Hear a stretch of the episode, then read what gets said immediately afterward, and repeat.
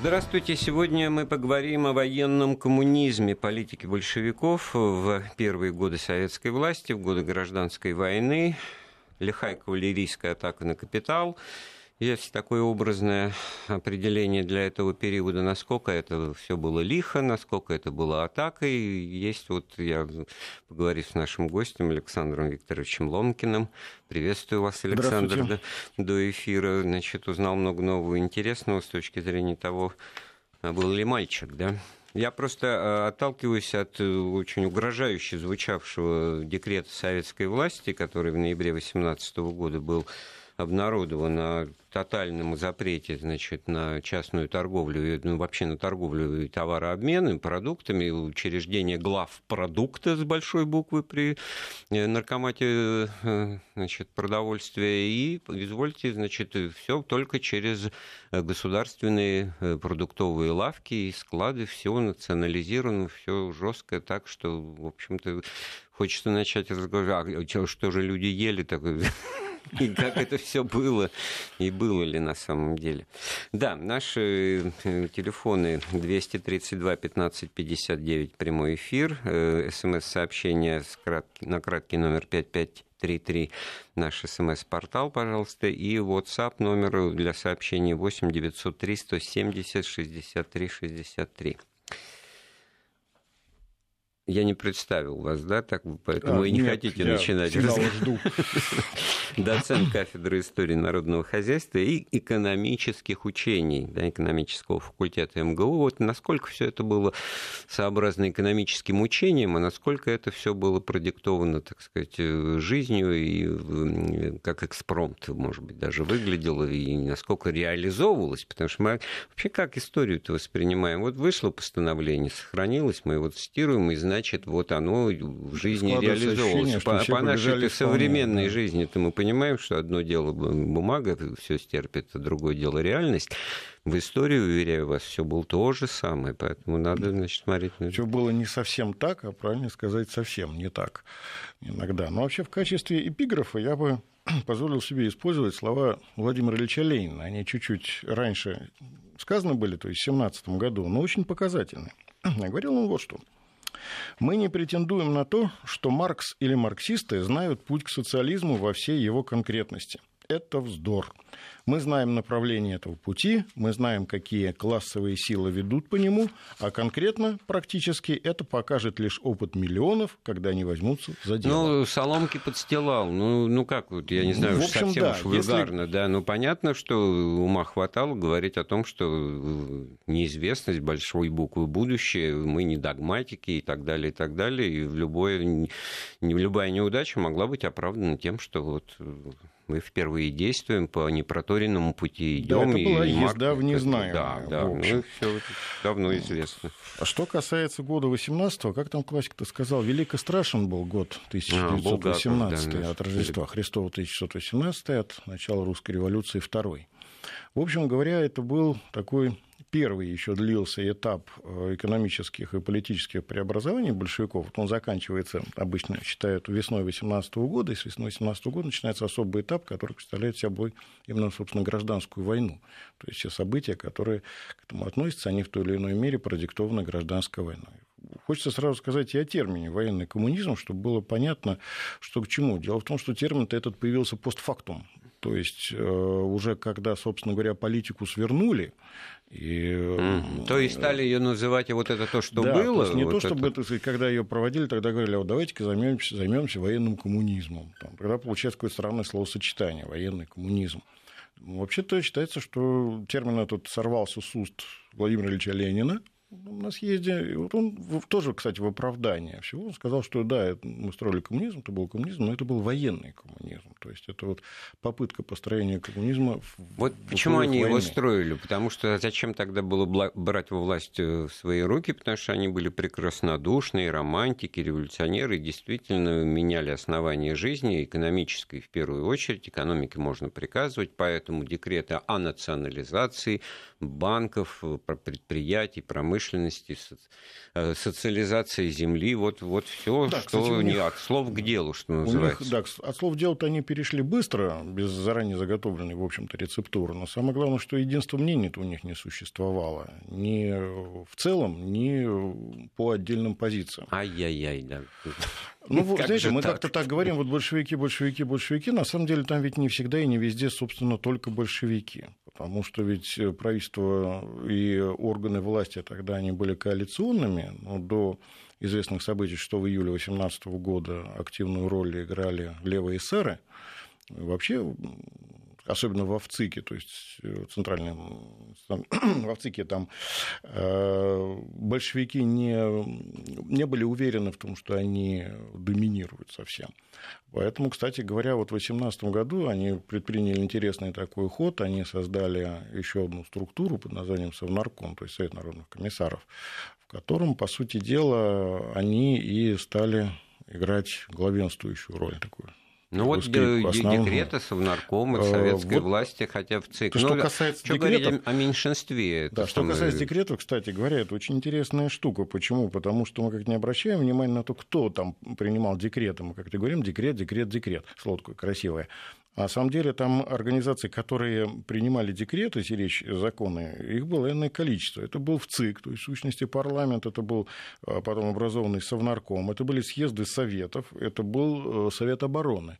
И, кстати, вот очень интересно, у меня тут есть данные, посмотреть в процентах, вот на 2018 год, кто, сколько говоря, декретов-то напринимал больше всех. Вот оказывается, что больше всех э, принял Совнарком. Всего их там было издано 1902 декрета, а больше всех 948, то есть почти 50%, 49,8 это принялся в нарком. А остальные э, меньше в ЦИК, только 158 декретов. Но только а об одном говорит, обороны, что 22, полный коктейль из ветвей власти, исполнительной, да, законодательной, они все перемешалось, и широкое, широкое, широкое разнообразие мер, действий и, соответственно, ожиданий и результатов. Ну, вы уже сами сказали, что насколько важно знать, насколько это все реализовывалось, догадываюсь, что в малой степени, так получается. Вот национализация промышленных предприятий, их сколько-то, порядка 400 тысяч вот, в стране да, было. Тут у нас как-то так обычно, я еще вспоминаю, в школе меня учили, и потом, что, в общем, действительно, вот эта вот национализация, сначала кавалерийская атака, это 17-й год, начало 18 -го года, когда по-быстрому вроде национализировали ключевые такие элементы экономики, ну, в общем, да, это правда там. А с января 2018 года начинается, вроде бы, переходит санкции Владимира Ильича Ленина к национализации целых отраслей. Ну, например, в январе 2018 года э, был серьезно поставлен вопрос, например, о национализации нефтяной промышленности.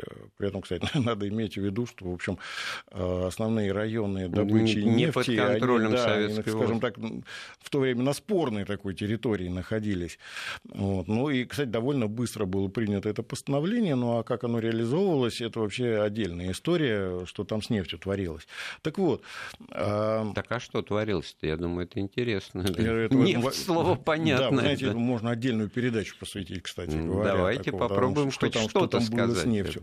А с нефтью, в общем, если в общих чертах обрисовать, то получилось так, что основные нефтедобывающие районы Российской империи в то время это, естественно, Бакинский нефтедобывающий район э, и Урал-Эмбинский район. Это северо-восток Каспия. Эм, там сложный такой район. Почему? Потому что там нефть-то была. То, что сейчас Казахстан. Вывозить, да. Ну, вывозить ее оттуда было трудно. Почему? Потому что туда невозможно было до поры до времени протянуть железную дорогу. Поезда не... То есть паровозы не доходили, там воды не было. Ведь в сущности паровоза такой чайник на колесах. Там он с одной заправки верст 70, ну максимум 100 проезжал, а дальше нужно было такую Г-образную колонку иметь, которая бы воду заливала. А воды там не было. В общем, до, до той поры, пока тепловозы не придумали, там этот вопрос э, серьезно не был решен. Ну, правда, там отдельно была еще и с Алгембой, когда строили пытались построить нефтепровод. Но это отдельная совершенно история. Так вот, вот э, да, ну и еще там были районы нефтедобычи в Карпатах,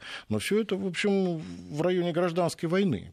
А за... Да, мы же не просто это словосочетание фронт, э, фронт армия, да, а за, за... И на соответствующей территории работают э, декреты, или, во всяком случае, их публикуют да, для исполнения, а, а там ну, нет уже. При, принять к сведению. А за бакинскую нефть там разразилась очень, очень драматическая история, в которой удивительным образом не то чтобы совпали интересы, а просто белые и красные с разных сторон, не прекращая воевать друг с другом, в сущности сражались за то, чтобы нефть осталась э, на территории страны, а не досталась англичанам и немцам или туркам. Там очень такая сложная и очень интересная очень история. Очень показательная, кстати. Да. Ну, при желании много можно найти таких э, обстоятельств, которые указывали на то, что вот с государственных, так сказать, восстановительных позиций да, э, действовали и белые. Это тоже, да. Вот это, безусловно, Кстати, тоже тема отдельная, как там да, у белых с экономикой. О, белых отдельно говорить, Поговорим потому что действительно там государственный элемент или государственнический присутствовал, за что, кстати говоря, они в какой-то мере пострадали. Например, Деникин, который отказывался давать англичанам концессии, ну, они ему не то, что чем-то грозили, они просто не давали, не оказывали ему помощь. Вот и, и все. А при этом англичане там очень серьезно интересовались природными ресурсами Кавказа, э, и это не скрывали. Ну, хорошо, все таки вот в центр событий, условно, Москва, и вот э, казалось бы, значит, ну, заключив Брестский мирный договор, и отдав значит, под оккупацию немцам и австрийцам Прибалтику, Украину, часть области войска Донского, ну, все-таки закрыли так или иначе проблему э, для своей власти большевики, ну, потому ну, что... Совсем, здесь, конечно. Ну, ну, во всяком случае, эпицентр гражданской войны с точки зрения сражений в тот момент лета весны 18 года, лета и ну, начала осени, это да. юг и э, восток. Юг и восток. Вот. Большая часть, конечно, юг э, и слегка северо-запад там еще. А вот э, что происходит, значит, на территории, вы сами Булгакова вспомнили, значит, если от него отталкиваться, то в Киеве только видят постоянно поезда, приходящие из Залесья, значит, вот там, где мохнатый шапкой Мономаха сидит, значит, и ест дохлятину, значит. Москва, оттуда бегут, бегут, бегут, значит, понятно, какой элемент, ну, самый разношерстный, но, в общем-то, так сказать... А из городов бежало очень завидовать, много народу. Завидовать не, не, да. нечему, да. На самом 18 деле... год характерен э, вообще оттоком городского населения в деревне. То есть это не только буржуины бежали, которые там скрывались от проклятых большевиков, бежали очень даже себе простые люди, в том числе и рабочие, убегали от голода э, в деревне. А поскольку, в общем-то, пролетариат городской к тому времени, он э, полностью городским-то еще толком стать не успевал. Почему? Потому что, ну, в сущности, это было первое... Первое поколение. Да, да, редко второе поколение людей фабричных таких городских, то получается, что связи с деревней у них были очень твердые, то есть родственников там было полным-полно, и туда вот они и утекали, э, спасаясь от неустроенности жизни городской.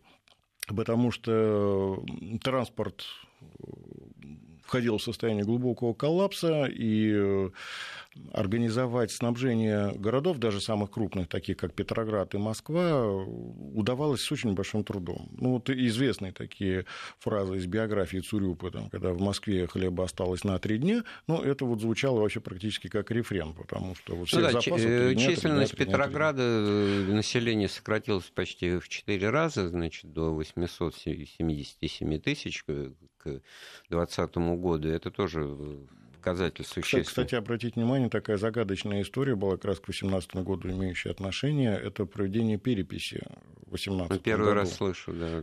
Это, я, конечно, понимаю, что это была перепись такая особая периода гражданской войны. Ее трудно назвать переписью населения или переписью там, промышленности сельского хозяйства. Скорее, можно определить как всеобщую перепись. Но э, она была проведена. И те данные цифровые, которыми мы оперируем до сих пор, в принципе, это заслуга и такой настоящий профессиональный гражданский подвиг статистиков э, того времени. Вот тут как-то раз ну, с предыдущих эфиров я сказал, что их там избивали и убивали. Там, это действительно так, потому что ну, слишком, видимо, подозрительным казался их интерес ко всему. Ну, наверное, Они... речь идет не только о том, чтобы посчитать людей, но и какое-то имущество, какой-то Считалось, потенциал. Вот да? Все, вообще вот эта вот русская статистика начала 20 века, она фантастична по своему охвату просто. Там невозможно сказать, что не считалось. Там считалось вообще все. Помните, у Ильфа и Петрова статистика знает все, да, там, помните, они там перечисляют. А они откуда? Да, они-то да, люди тогда, того, ну, я думаю, что действительно, они люди того времени, они могли спокойно себе представлять, что А с другой стороны, есть все. три вида лжи, обыкновенная, там еще какая-то и статистика. Да, да. такой афоризм. Вот, поэтому ну, сейчас к этому доверия нет. Судя, судя по тому, какие цифры есть, думаю, что та статистика правдива. Почему? Потому что она на самом деле очень похожа на правду.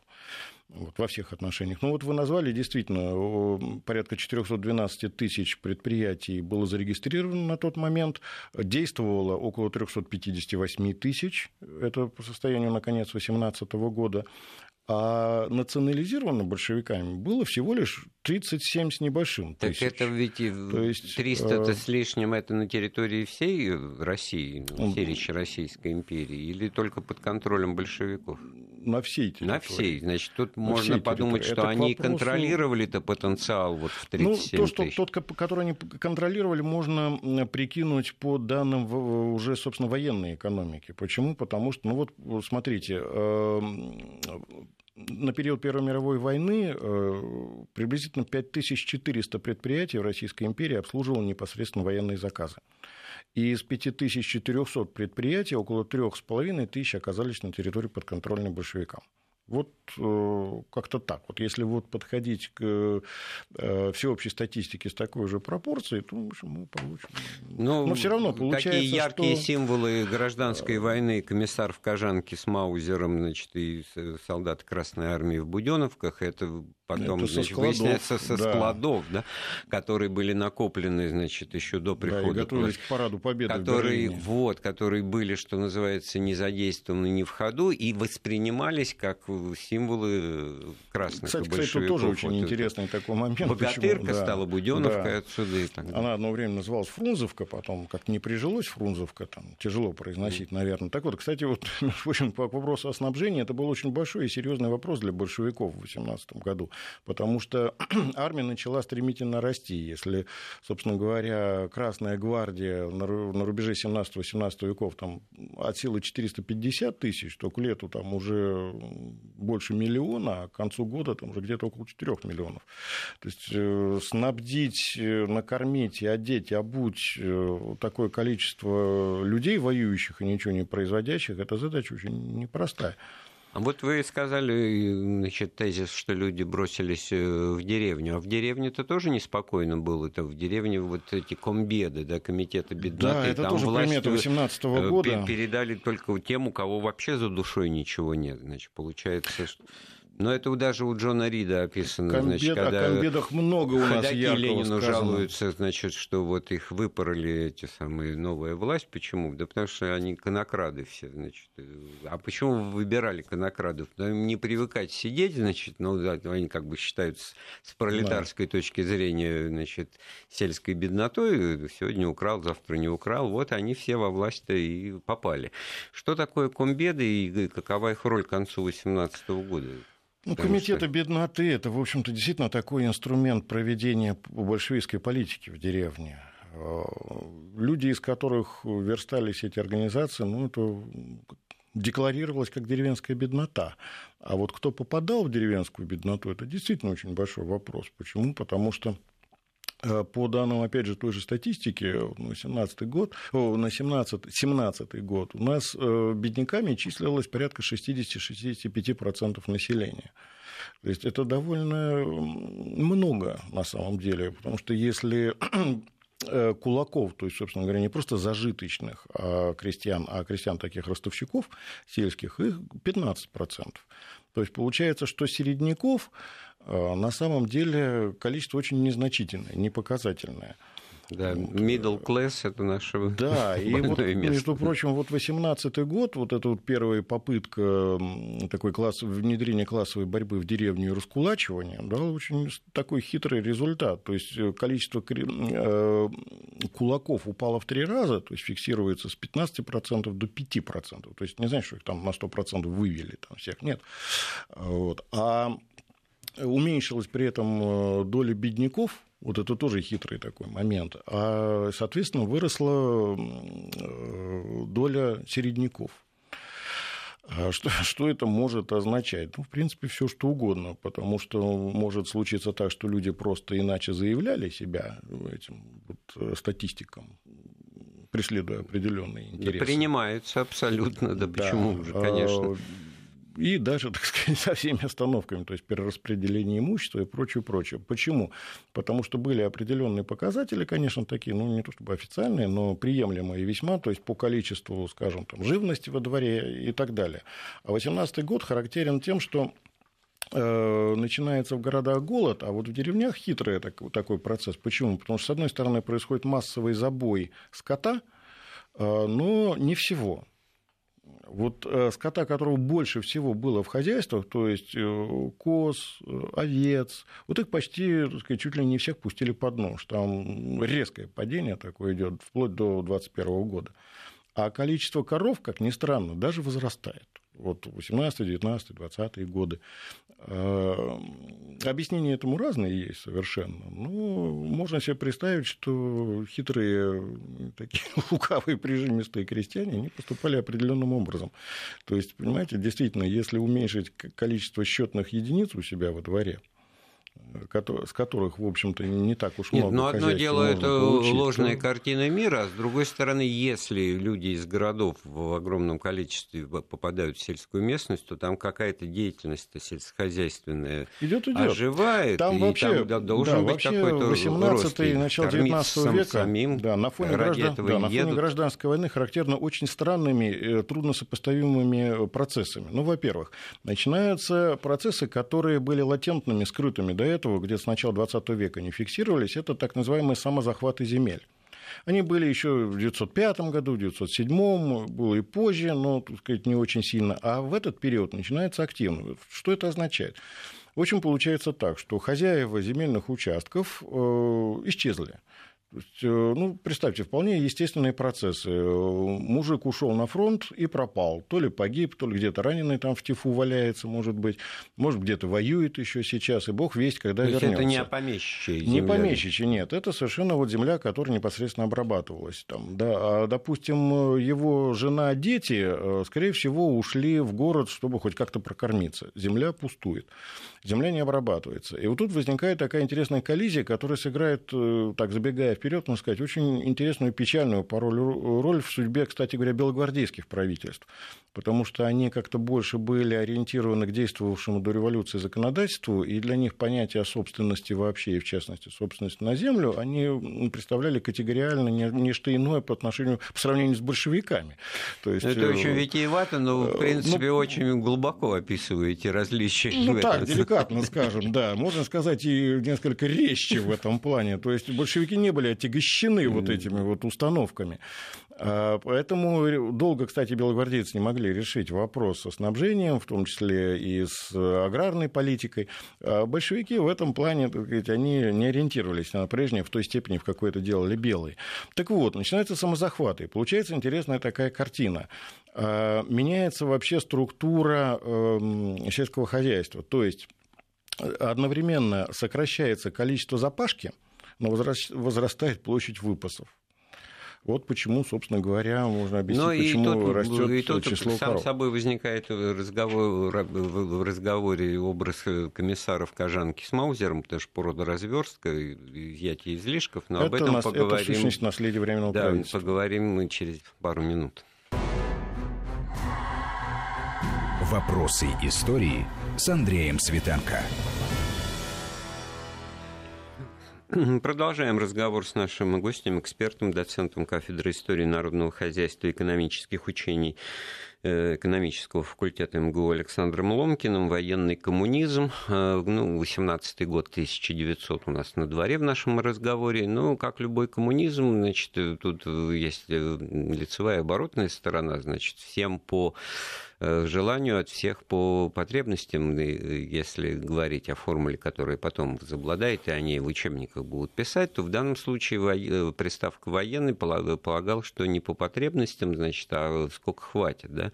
По обстоятельствам. по обстоятельствам. А обстоятельства были таковы, что, значит, э, вот тотальное обобществление и все эти кричащие, звучащие декреты советской власти, они, значит, вот в стиле держать и не пущать приводили к тому, тому, что вот мы прервались на разговоре о земле, что в деревне происходило, вроде бы там, значит, порядок в пользу бедноты наводится, да, и она, во всяком случае, беднота руководит процессом, А в результате это все заканчивается сельскохозяйственный цикл появлением продотряда, который изымает излишки. Это все, так ну, сказать, на вкус, на цвет товарища нет. И получается, что никакого стимула, во-первых, для развития производства нет. А во-вторых, как говорил потом значит, вот э, Черков в фильме Чапаев. Белые приходят, бел, э, грабят. грабят, э, значит, красные тоже там как бы немножко да, так. Да? Начали, да, да, да. Но все-таки это очень смело было для Смело, смело, да. Ну, вообще, что касается стимулов, я не, отнюдь не собираюсь выступать там чьим-либо адвокатом. Нет, вот, но... Выступите прокурором. А прокурором, да? Тем более. Тем более, да. В общем, я даже студентам своим все время говорю, чтобы понять исторически реально, стараться смотреть на них глазами современника. Давайте с позиции а... дознавателя, источниковеда всего-навсего. Да, ну ладно. Или этого самого патологоанатома. Вот. Ну, в общем, получалось так, что большевиков-то выхода большого не было. Почему? Потому что э, вот те экономические связи между городом и деревней, которые существовали прежде, их, собственно говоря, не они разрушили. Их начали разрушать, причем прям напрашивается слово целенаправленно, э, деятели Временного правительства они разрушали вот эту вот э, не просто торговую инфраструктуру, а структуру именно вот этих взаимосвязей. И, э, соответственно, утрачивался и интерес для э, обеих сторон. Смотрите, ведь что получилось. Мы как-то забываем, что такое слово конверсия, которое для людей вот, сказать, среднего и старшего возраста имеет четкую, как сейчас говорят, коннотацию. Ну, когда на военном связанную, заводе там какие-нибудь горшки начинают да, делать. Да. Когда вместо ракет начинают кастрюли выпускать, у нас это относится к такому к излету перестройки. Но ведь, собственно говоря, первое вот именно в таком виде конверсия, она имела место быть в 2017 году, и породили эту конверсию ребята из Временного правительства. Вот смотрите, ведь такие, как сейчас бы сказали, драйверы экономики, как Путиловский завод, Обуховский завод, Сталилитейный, да, они ведь прекратили выпускать свою продукцию и стали прокаты, броневые листы они, и технику. Они перешли на выпуск чего? Сельскохозяйственных изделий, серпы, э, плуги, лемехи. Ну, это же, мягко говоря, говоря, не их уровня полет. Но самое главное это что, что даже это не находило сбыта на самом деле, потому что, собственно говоря, это же надо было как-то еще сторговать и обменять, а мы, наверное, с вами понимаем, что плуг там, и серп – это не те предметы, которые быстро изнашиваются. Тогда это делали качественно, не то, что сейчас. Так что там это, в общем, на десятилетие могло хватить. Так вот, и получалось так, что большого интереса Предложение опережало не было. Спрос. Да. А финансовая сторона – это вообще отдельный разговор. Почему? Потому потому что ну, вот мы с вами тут как-то говорили о той ситуации, которая сложилась ну, с денежным то... обращением. Это был коллапс, конечно, да. А к 2018 году давайте добавим еще один аспект. Э, какой? Это разброд и шатание с идеологической точки зрения. Почему? Потому что у большевиков не было единственного мнения относительно будущности денег э, при социализме. Ну, собственно, социализм, если понимать как низшую стадию коммунизма, то, в общем, для них это было актуально. Так вот, ведь там довольно видные фамилии отметились, там собирались целые совещания относительно э, того, чтобы понять, куда идем и какая будущность у денег. И там принимали участие ну, Николай Иванович Бухарин, у которого была там своя версия, э, и известный такой экономист Ларин, который по совместительству, если мне память не изменяет, был тестем, тестем Бухарина. Да, да. И, в общем-то, основная мысль э, тогдашних экономистов, таких революционных, сводилась к неизбежности отмирания денег при социализме. То есть э, они видели это по-разному в разное время и разными путями, но то, что в итоге э, деньги отомрут, об этом, кстати, очень красиво вот как раз Ларин писал, там, э, с применением таких ярких эпитетов, э, это факт. И эм, вот Оболенский, который такой известный в то время экономист, он из обедневшей такой ветви вот этих вот Оболенских, вполне убежденный коммунист, э, большевик, он был в одно время возглавлял Госбанк вновь созданный, и даже был председателем ВСНХ непродолжительное время. Так вот, он тоже он сводил к тому, что социализм должен характеризоваться именно вот э, товарообменом.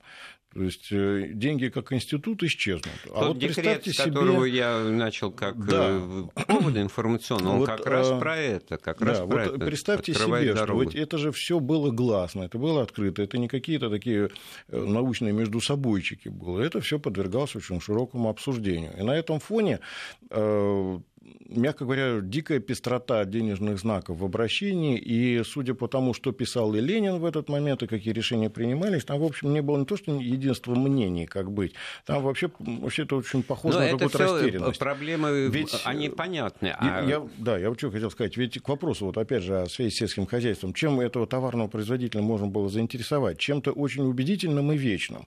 А в этих условиях это то, что всегда было вечным, Но то я есть уже, золото. Да, вот предложение э, опережало спрос при временном правительстве, а большевики сделали другое. Спрос всегда начинает ну, опережать. У в 18, дефицит, да, 18 дефицит, году... И на этом можно да, жить Судя, судя по тому, что, что писал Ленин в 18 году, там очень серьезно э, прорабатывалась идея проведения денежной реформы в 18 году с введением именно твердой валюты. И Ленин, как он сам говорил, подстегивал наркомфин, Народный комиссариат финансов. Э, но эта идея, она как-то так вот к концу 2018 года не то чтобы заглохла, а так сошла на нет. И, в общем, можно понять, почему. Потому что, видимо, все поняли, что ну, не время. Потому что если сейчас вот еще пуститься во все тяжкие и начать э, чеканить золотую валюту, то это будет вообще уже аут. Ну, тут, наверное, все-таки определяло э, решение, принятие решений ситуации на фронтах. Ноябрь 2018 года, окончание Первой мировой войны, крушение Германской империи, там, австрийской и, и турецкой, и все такое, что, в общем-то, порождало надежды на мировую революцию, и казалось в тот момент, что, в общем-то, не зря и затевались, как это и объяснялось годом ранее, но, во всяком случае, упреки в, в похабном, в этом унизительном Брестском мире, все это в прошлом, и теперь-то, в общем-то, только бы жить и жить в военном ли коммунизме, на коммунизме, но на самом-то деле это все подстегнуло гражданскую войну. Внутри. А война разыгралась не шуточная. Вот, кстати, опять же, возвращаясь к статистике, большевики в начале 18 года, видимо, они сами заказали это, они провели э, перепись э, и расчеты э, по складам они оценили, э, сколько на складах пяти фронтов, активно участвующих в Первой мировой войне, осталось оружие. Там вообще фантастические результаты получилось. Там, в общем, на складах осталось порядка 12 тысяч орудий, 28 миллионов снарядов к ним. Я в скобочках замечу, между прочим, эти снаряды, они, их не расстреляли не то, что в Первую мировую войну, их не успели расстрелять даже в Великую Отечественную, потому что снаряды, выпущенные в 17 году, по немцам стреляли в Подмосковье, а окончательно снаряды, выпущенные выпуска Первой мировой войны расстреляли уже при Хрущеве на полигонах. Вот такой запас был. Это при маленький. том, что когда, если бы мы говорили о неудачах там наступления Рененкампфа, значит, в 2014 году, снарядный года, да, да, тоже вот хитрый видите, такой момент, очень непростой. Стороны. Так вот, где-то два, порядка двух с половиной миллионов винтовок, и к ним около одного миллиарда двухсот миллионов патронов. Причем э, склады эти в разной степени достались разным хозяевам. Там, большевикам досталось, э, вот если по категориям считать, там где-то от 10 до 25 процентов там, по разным позициям. А дальше тащили все, кому не лень. То есть э, очень значительная часть запасов, которые были на складах, оружия, обмундирования, продовольствия от Юго-Западного фронта досталось Украине, собственно, Центральной Раде. Эм, тылы и склады Кавказского фронта, их растащили тащили местные националистические организации, это азербайджанские, армянские, грузинские, там дашнаки там набежали, и ну, практически все разошлось. Э, запасы вот румынского фронта, там частью румыны на это проявили интерес, и генерал Щербачев там, в общем, он, видимо, уболтал румын, там около половины утащили румыны, а оставшуюся половину Щербачев передал Деникину на Дон. Как раз в эти дни сто лет э, назад Щербачев вел в Яссах переговоры да, да, там, да. с э, присутствием Павла Милюкова, и, в общем, общем-то, как бы э, в ожидании того, что будет кабинет министров у Деникина создастся. Ну, ограничились названием «особое совещание». Особое совещание, да. Вот, это к вопросу о том, что вот экономическая а политика у белых. Да, у белых, она еще не, не была предрешена. Там и... вообще с этим, так сказать, отдельный Был разговор. Почему? Потому что вы совершенно правильно произнесли это слово «непредрешение». То есть вот эта политика непредрешения, она сыграла злую шутку с белогвардейцами, с моей точки зрения. Да, Почему? Она, Потому что, с одной, с одной стороны, все было очень честно честно и правильно. То есть военные воевали, и они не брали на себя а, обязательства по предрешению системы государственного устройства будущего в России, которую не видели. Деникин а, так именно формулировал да. свою миссию. То есть они считали, что вот их задача узурпаторов, большевиков разбить, а дальше, а дальше там видно будет. То и есть, Колчак туда же. Да, почему? Потому что, конечно, является глубоким заблуждением считать, что белое движение – это такое монархическое сопротивление в России. Ничего подобного. Там монархистов-то было очень, мягко говоря, незначительное число. В основном люди воевали либо за учредительное собрание, там, в любом его варианте, то есть как не называть, учредилка, Земский собор или как, и так далее. Кто-то воевал просто против большевиков. Э, так вот, а предрешать что-то и вводить какие-то основные, принимать основные решения, основополагающие, они не И брались. вот эта вот и, да. недосказанность заполняла большевистская пропаганда вот советская, которая говорила, Колчак и Деникин, они вот вернут вам э, помещиков и буржуев, все будет как при царе не ненавистном. Да, вот, да, как бы не уточняя, все вернется туда, а все люди уже задействованы в этом огромном переделе, я не скажу захвате, всем есть что предъявить так или а иначе. Кто-то помещичью усадьбу пограбил, кто-то еще что-то да, где-то вырвали, землю вырвали пальму первенства и вообще перехватили инициативу, потому что если уж с этой точки зрения совершенно верно подходить, например, к знаменитому там декрету о земле, то это, в общем, в известной степени декларация, но ее очень трудно определить как программу проведения какой-то серьезной широкомасштабной земельной реформы, потому что там, в общем, декларативные э, определения содержатся. Но инициатива была захвачена. И этого было достаточно. Почему? Потому что простой народ, не вникавший в эти экономические сложности, он знал одно, что вот большевики дают землю. А как в этой ситуации быть белым? А там, там целая история это для отдельного разговора. Да, вот давайте в оставшееся у нас сегодня время вот такую тему поднимем, потому что ну, и, и время депрессивное, и всегда хочется э, человеку откуда э, где-то найти, значит, какое-то вдохновение от этих всех проблем вот э, с темой алкоголя. О. В образца ноября 1918 года. Ведь придя к власти, большевики подтвердили действие сухого закона, чем многих, наверное, так сказать, удивили, как ну, минимум. Там, да. да, на словах, да, на самом деле громили а вот, винные погреба. Ну, это и... они просто силы у них не было обуздать э, это народное движение. Так ну, у нас это традиция, у нас это традиция такая. У нас когда еще в, среднюю, в средних веках, когда там какого-то очередного узурпатора, там, типа Годунова, там свергали, обязательно упивались в усмерть на радостях. Так это без этого никак. А что касается алкоголя в 2018 году, да, ну, во-первых, тут картина э, сложилась очень интересная. Дело в том, что 2018 э, год – это взлет самогоноварения в стране. И вот что любопытно, что вот, э, кстати, э, первая советская водка Рыковка, да, связана с именем замечательного такого нашего советского экономиста Алексея Ивановича Рыкова, которому, конечно, надо было сказать несколько слов в плане того, как он в 2018 году экономическую ситуацию разруливал, как сейчас говорят, а разруливал у него, надо сказать, достаточно грамотный талант. Это будущее председательство в наркома да, он, после смерти да, Ленина. Там он принялся за восстановление уже практически невосстановимого, то есть э, экономика пала, и там издыхая процветающее предприятие надо было поднимать. Он очень, кстати, интересно поступил. Он э, отобрал э, где-то около 300 с чем-то предприятий, которые еще, в общем, подавали признаки жизни. Из них отобрал 60 и организовал дело таким образом, что эти 60 предприятий стали получать а, особым образом финансирование, сырье и так далее. Это называется они... госкапитализм. Совершенно верно. Вот совершенно верно. Это именно вот то слово, за которое, в общем, в конце концов пострадал и Рыков, и в известной степени Бухарин. Э, и, кстати говоря, ведь, между прочим, госкапитализм э, и Ленин тоже в какой-то мере поддерживал. А забегая далеко вперед, можно сказать, что это очень интересная политика, которая сработала в Восточной Европе после окончания Второй мировой войны, в первую очередь в ГДР, в Югославии, в Венгрии, в Чехословакии.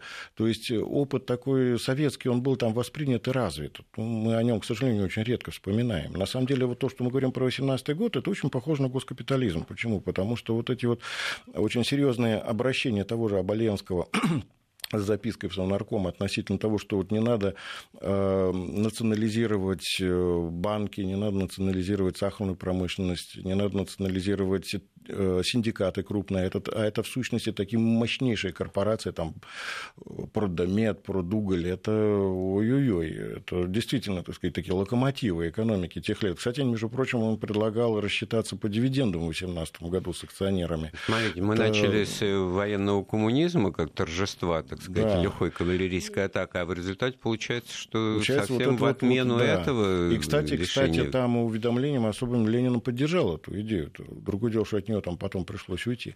Так вот, это очень интересная политика такая. А что касается алкоголя, да, самогоноварение страшное. Вот любопытные данные, такая аналитическая записка в нарком поступила в этот момент. Она, я позволю себе тут несколько строчек зачитать. Почему? Потому что это такой памятник эпохи.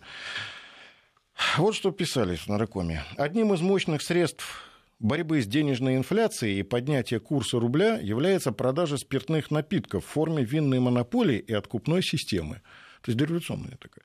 В настоящее время самогон изготовляется по всей России, и население в некоторых местностях поголовно отравляется, портит себе здоровье, слепнет. Притом он изготовляется чуть ли не открыто. Некоторые местные советы назначали в 1918 году даже твердые цены на самогон. Следовательно, дело шло в открытую. В ряде районов без предварительного угощения самогоном сделать ничего нельзя. Кстати, это совнарком. А, вообще, исторический такой текст. То есть Но есть такая фраза сквозь... «это сильнее меня». Да, в данном случае это было сильнее советской власти. Да. да. Кстати, заметьте, эти такие черты, которые у нас сквозь, если не сквозь века, то сквозь десятилетия проходят легко. То есть самогон становится универсальной валютой и расчетно-счетной единицей, по сути дела. А, так вот, вот э, это тоже проблема была, кстати, которой тоже в 18 году большевики вынуждены были заниматься. Борьба с самогоноварением. Правда, надо сразу сказать, что большого успеха они в этом плане не достигли. Еще один кризис был э, вот, э, аналогично тому, как вы еще в годы Первой мировой войны снарядный и паровозный, там кризис, топливный кризис. Топливный кризис, да. Для 18 года это, в общем, только начало. Почему? Потому что вот мы с вами говорили, что южный район районы охвачены гражданской войной, а ведь, смотрите, Донецкий угольный бассейн – это район уже боевых действий в 2018 году. Там, вот как ни странно, вот мы несколько раз с вами возвращались к этой теме. Вот кругом война, а этот маленький, вот, а маленькие люди какие-то делают свое великое дело большое. Да? Вот смотрите, кругом война, а в Донбассе продолжают добывать уголь. Хотя там, кстати говоря, топливо, топливный кризис на Донбассе сказался очень серьезно. Почему? Там скорее не столько, в общем-то, к концу 18 начала 19 века, года добывали уголь, сколько поддерживали работоспособность шахт. Почему? Потому что там надо было откачивать воду там, и прочее, а все эти насосы, они были паровые, работали на угле. В сущности, там добывали уголь для того, чтобы поддержать вот эти вот механизмы. Вот так вот. Но, с моей точки зрения, это тоже, в общем, такой своего рода подвиг в то время. Почему? Потому что ну, не бросили люди вот свое дело-то. А, а принадлежность это... А, а народ разошелся. Кстати, такая же проблема была не только с углем, проблема была и в нефтяной промышленности. Там резкий отток кадров, там некоторые профессии обнулились практически. Ну, была такая профессия тартальщика забытая, там вообще практически никого не осталось. И глубины проходки там э, вот на Обширонском полуострове полуострове, там падали до одной-двух сажений в месяц. Ну, это вообще кошмар. Ну, хорошо, вот Донбасский а, уголь. А вот э, в города практически не поступал уголь. Для промышленности нужен был коксующийся уголь, его не было. А Москва, вот большевистская Москва и Петроград более-менее держались за счет подмосковного угольного бассейна. Но угли вот, в подмосковном угольном бассейне там, не ахти какие, но хоть какие-то. И торфяники. Кстати, между прочим, надо обратить внимание вот еще на что. 18 год – это и начало программа электрификации в России, это плана ГУЭЛРО.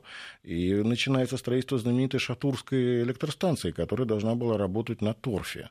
Помните в славном таком фильме Иван Бровкин на целине, там песня такая звучит, что вот они там жалеют, что строить не им довелось, довелось ним Комсомольск, Шатуру, чего-то там, забыл там, да, вот Шатура, вот, о которой сожалеют комсомольцы 50-х годов, это как раз вот эта шатурская электростанция, которая должна была работать на торфяниках. И торф э, возвращается, так сказать, со времен Ломоносова, как очень серьезный экономический такой элемент. Но при этом это все было вот в рамках все-таки политики э, коммуни... военного коммунизма или госкапитализма, вот Мы обозначили Знаете, эти две крайности. Я не решусь вам дать на этот вопрос строго однозначный ответ в плане того, что сейчас говорят мои коллеги там, и прочее. Потому что если бы я вам сдавал экзамен, вот, когда я был студентом, я бы знал бы, что ответить. Сказал бы, что да, это военный коммунизм, то есть военный коммунизм однозначно.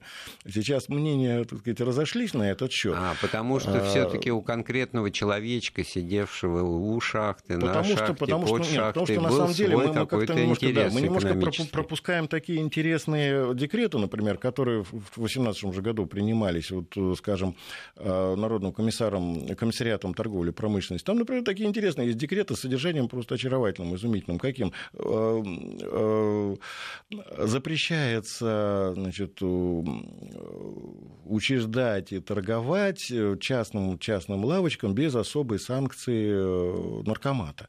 Да, то есть, представляете, что это такое значит? Это значит, что а, опаньки, значит, наркомат давал санкции на открытие частных лавочек и разрешал им торговлю. Опаньки. А это что означает? Да это, смотрите... Заноси. Э, да не просто заноси. Это означает, что тотальной национализации это не было. То есть, э, на самом деле, картина гораздо сложнее выглядит, чем, может быть, пишется и писалось в учебниках, и чем можем это себе представить. То же самое и огромный рост самого аппарата советского, отнюдь не из советских людей, вот в привычном понимании состоящих. Да? Это вообще Все отдельная проблема кадры, барышни, кадры. И, и у белых, и у красных, потому что не хватало специалистов, а специалисты не то чтобы не шли, они их можно понять по-человечески, они в большинстве своем залегли на дно, просто боясь последствий. Почему? Потому что красные придут, будешь с ними сотрудничать, ну, посотрудничаешь, потом придут белые, еще неизвестно, что с тобой будут. И, и наоборот.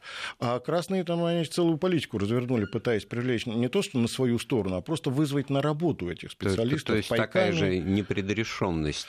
Да, такой. Смотрите, ведь там ведь пайки, которые давались в 2018 году по карточной системе, да, они там хитрые, кстати, очень были. Там, четыре категории. Четыре категории, плюс еще такая категория, которая вообще без пайка. Это, все держи, что называется, да. А по высшей категории там фунт хлеба в день, ну, немало, представляете, 400 граммов, так сказать. Но при этом надо, конечно, иметь в виду, что там рассчитывалось по колоражу. Кстати, очень интересный такой момент. Знаете, данные по э, вот колоражу питания на 18 год, 18, 19, 20 просто очень интересные.